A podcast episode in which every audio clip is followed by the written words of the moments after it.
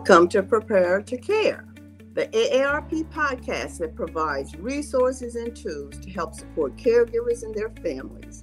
I am Charlene Hunter James, your host. The 2020 election is less than three months away. COVID 19 has threatened the health and financial security of millions of Americans. As voters prepare to cast their ballots in the November presidential election, AARP is committed to helping older Americans to prepare to exercise their right to vote safely while holding candidates accountable on issues like Medicare and Social Security in the time of the dangerous pandemic. AARP has a proud decade long history of nonpartisan voter engagement we don't endorse candidates or contribute to their campaigns. We do, however, encourage candidates to offer solutions on the issues that matter most to you. Casting a ballot is always important, but what is fueling the importance now? Here to talk to us about that is AARP Associate State Director of Advocacy, Tim Morstad. Tim, thank you for joining us today. Hi, Charlene. Uh, thanks for having me today. Well, we know this is an important issue, so let's get right into the questions. AARP's priorities for this election year are voting access that focuses on safety and ease for the 50 plus population. Please define voting access for our audience and tell us what it looks like. Well, voting access really is about access to information. We want people to have access to the voting booth, but the first step is to have access to, to the information to make it all possible. Um, when I say that, we're talking about what are the deadlines? Do I need to get registered? How do I how do I find out if I can vote from home? Um, but there's also very practical realities. Uh, coming up in, in the days leading up to election day? Like, is my polling, my usual polling place going to be open? Um, are there some best practices to try to vote safely in this this unique election that's coming up? Mm-hmm. Because of COVID 19 this year, how to vote has become almost as important as where to vote. How is AARP emphasizing voter safety as election day nears? Well, we've got a robust campaign to get the word out about how to vote safely this year. Uh, we are doing um, a lot of advertisements, but we're also doing communications to our 2.3 million members across Texas. Um, electronic communications, emails, print communications, things that will show up in mailboxes.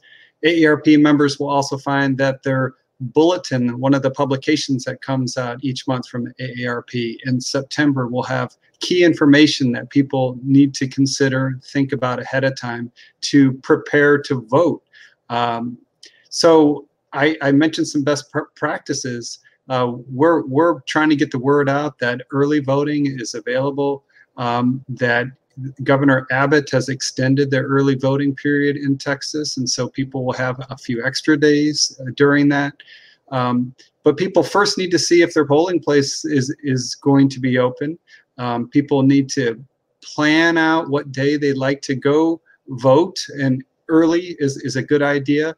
Even the time of day can reduce the number of people that you may be in line with. So earlier in the day is is better than mm-hmm. later in the day um, we're doing everything we can to get out these best practices and make sure that people can vote safely.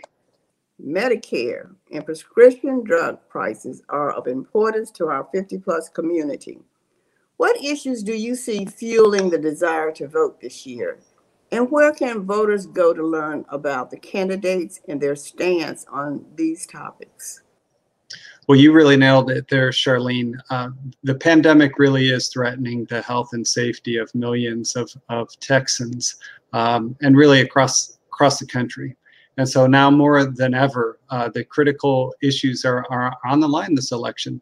Um, and these are issues that impact the, the 50 plus community. You mentioned uh, Social Security and Medicare and prescription drugs. These are huge, important issues for not just our our well-being for right now, but our, our long-term health and financial security.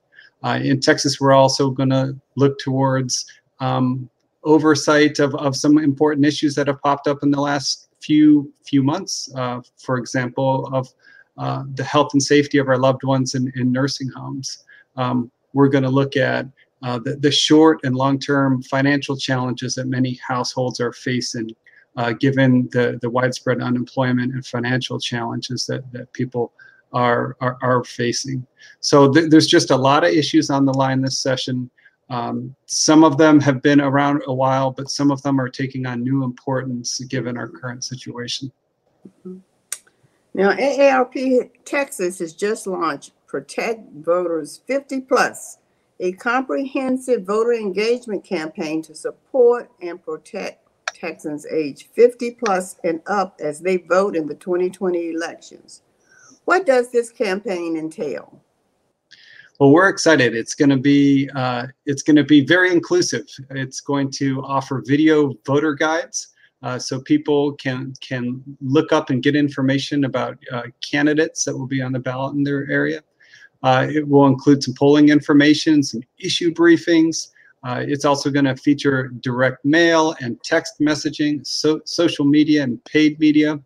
Um, Protect Voters 50 Plus is AARP's new initiative. We're very excited about. Multifaceted. It's all about getting the word out so people can vote safely and um, and have a plan because it's going to be needed for this election. Okay. Will the AARP Texas uh, Protect Voters Guide also include updates for the public? Yes, uh, AARP Texas will track key races, uh, sponsor debates, and host telephone town hall meetings. Uh, election information will be provided through a full-scale digital effort, including aarp.org slash election 2020 and the AARP Now app. Uh, also including social media and, and news alerts will be featured there as well. We're excited about it. Okay, what can voters do to ensure their experience at the ballot box is safe? And I know this is a big concern, particularly in the COVID environment. Yeah. Plan ahead. So, so do everything that you can ahead of time. The, the, the first step is to uh, make sure you're registered. So, uh, if, if possible, if you have access to a computer, um, go ahead and, and go confirm that your, your registration's up to date. You can do that on the Secretary of, of State's website. Um, so number one, register. N- number two, uh, be aware of the the early voting uh, periods. It, has been extended, as I mentioned uh, a minute ago. It's been extended to be a little bit longer than usual uh, for the November election. So so take a look at those important dates and pick a date, hopefully within that early voting period that that works for you. Um, vote earlier in the day rather than later if you want to avoid crowds. Mm-hmm. Um, go ahead and practice uh, safe social distancing and, and, and six feet uh, between you and others at the at the polling location. Um, bring the hand sanitizer, the mask. Do do everything um, that you can uh, that we're many people are doing out in the public anyways but planning ahead for election day will make it easier um, mm-hmm. come the, the ballot box and you know tim going to vote sometimes is you really have to allow sufficient time because there are so many things that can happen that makes what you thought was a 15 minute um, trip longer so uh, people really need to allow sufficient time um, to vote. Well, Tim, before you leave, is there one piece of advice that you want to leave with our audience regarding um, voting?